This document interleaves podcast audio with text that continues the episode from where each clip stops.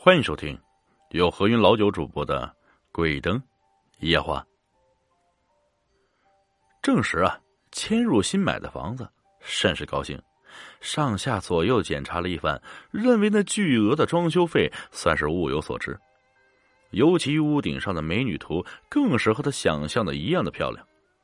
那张图啊，郑石晚上睡觉的时候能够清清楚楚的看到，不知道用了什么技术。画像在屋子里漆黑的情况下都带着夜光，而且别有一番风味。那是他请一个很有名的艺术家画的，他花了整整一个月才完成。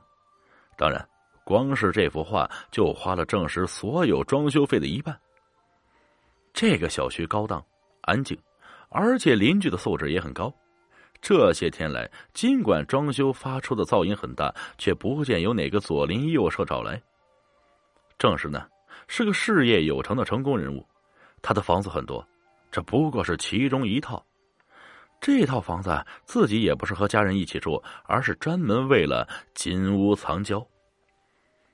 这个房子的女主人是他公司的秘书，叫冯莹。冯莹比郑石小了二十岁，今年二十六岁。是刚毕业不久的硕士。郑石和美女秘书就这样过起了甜蜜的小日子，几乎一个月也不回一次家。这两天，郑石也没回来，他出差了，只有方颖一个人过着朝九晚五的生活。方颖的生活圈狭窄，因此晚上不到十点就睡了。就在他睡得迷迷糊糊的时候，楼上传来了咚咚声音，好像……有什么在重重的砸地板一样，就这么折腾了半夜。冯英本来睡眠就不好，因此失眠了一夜。第二晚的时候照旧，第三天还是冯英胆子小，再加上郑石又不在，因此不敢去找楼上人理论。忍受了好几天的折磨，终于郑石回来了。冯英把这件事情告诉了他，果然，半夜的时候咚咚声如期而来。再次忍受了一夜之后，一早起来，郑石就去找楼上的邻居理论。可是敲了半天门没人应啊！正要走，一个老者提溜着蔬菜，气喘吁吁的迎面走来，问他为什么敲这家的门。跟你又有什么关系？郑石仗着自己财大气粗，不把别人放在眼里。老头也不含糊啊，嘿，这栋楼里谁都知道。这家的门不能敲，就你头大呀！我找人不行吗？郑石抬高了嗓门，要不看老头岁数大，他就动手了。找死人吗？老头毫不畏惧的道：“死人。”郑石不再嚣张。前年一个来收物业费的，敲了这家门之后，没几天就死了。去年这家遭了灾。那贼死后的样子，眼睛瞪得老大，脸都吓得扭曲了。后来办案的警察都陆续的死于非命。老头气儿还没消啊，说话因为生气而有些颤抖。那这家人怎么死的？郑石问。死在这里的是个租客，一个年轻漂亮的小姑娘，被流氓给糟蹋了。怎么可能呢？我就住在楼下，每天都能听见很大的动静。怎么可能没人呢？兴许是鬼呢。老头幸灾乐祸的一句后走了。郑石害怕，不敢再敲门了。半夜的咚咚声一直没停，把两人吓得够呛，准备第二天就找搬家公司搬走。第二天一早，方颖就去联系搬家公司了。郑石吃过了早饭，准备出门时，门铃响了。门外是个美女，郑石一看，眼睛可就离不开了。美女长发披肩，高鼻梁下面是粉红的樱桃小嘴儿，眼睛大大的，似乎会说话。先生，我是来道歉的，因为晚上在剁肉，肯定是吵着你休息了吧？女子不止长得好看，说话也是天籁一般。啊，没没关系啊。猛然发现失态的郑石，忙将眼睛从美女身上移开。一回生，二回熟，我就住在楼上的三零二，有空欢迎来坐坐。美女道：“好好好。”郑石连忙回道：“既然楼上没有什么鬼，那完全是老头造谣啊！那搬家的计划自然就搁置了。当然，更重要的原因是郑石已经把美女当做猎艳的目标了。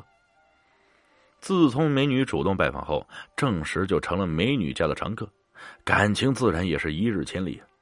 现在证实的最大麻烦就是冯颖，向冯颖提出分手后，他才发现这个女人一哭二闹三上吊的本领简直是炉火纯青。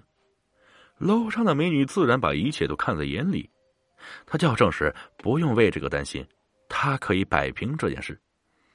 果然呀。三天以后，冯颖无影无踪了。郑石问美女怎么做到的，美女叫他晚上过来，自然会告诉他。郑石狂喜啊，自己一亲芳泽的愿望看来是近在咫尺了。拿了最好的酒，郑石去了这位芳龄的家，门是虚掩着的，郑石就直接进去了。美女在厨房忙碌着，郑石听到了熟悉的咚咚咚的声音，他想着。自己今天可是有口福，又有艳福了。他高兴的等待着美女拿手的炖肉上来。终于，美女端了一个不小的锅从厨房出来。郑时闻着肉香，一个劲儿的赞美美女的厨艺精湛。美女盛了些肉过来，郑时尝了块，果然好吃，那胃口大开呀。很快，一盘肉就下了肚。这次他没用美女帮忙，自己动手去盛。一掀开锅盖，郑时脸上的表情僵住了。锅里有一颗人头，不是别人，正是自己的情妇冯莹。这时灯忽然灭了，郑时慌乱的掏出手机照明，他惊恐的发现一切都变了。屋子里不再是刚才的样子，到处都是灰尘和蜘蛛网，一副很久没人住的样子。手机的灯很快也灭了，郑时大叫一声“不好”，他发现两个白白的东西在黑暗中发出了许多光亮。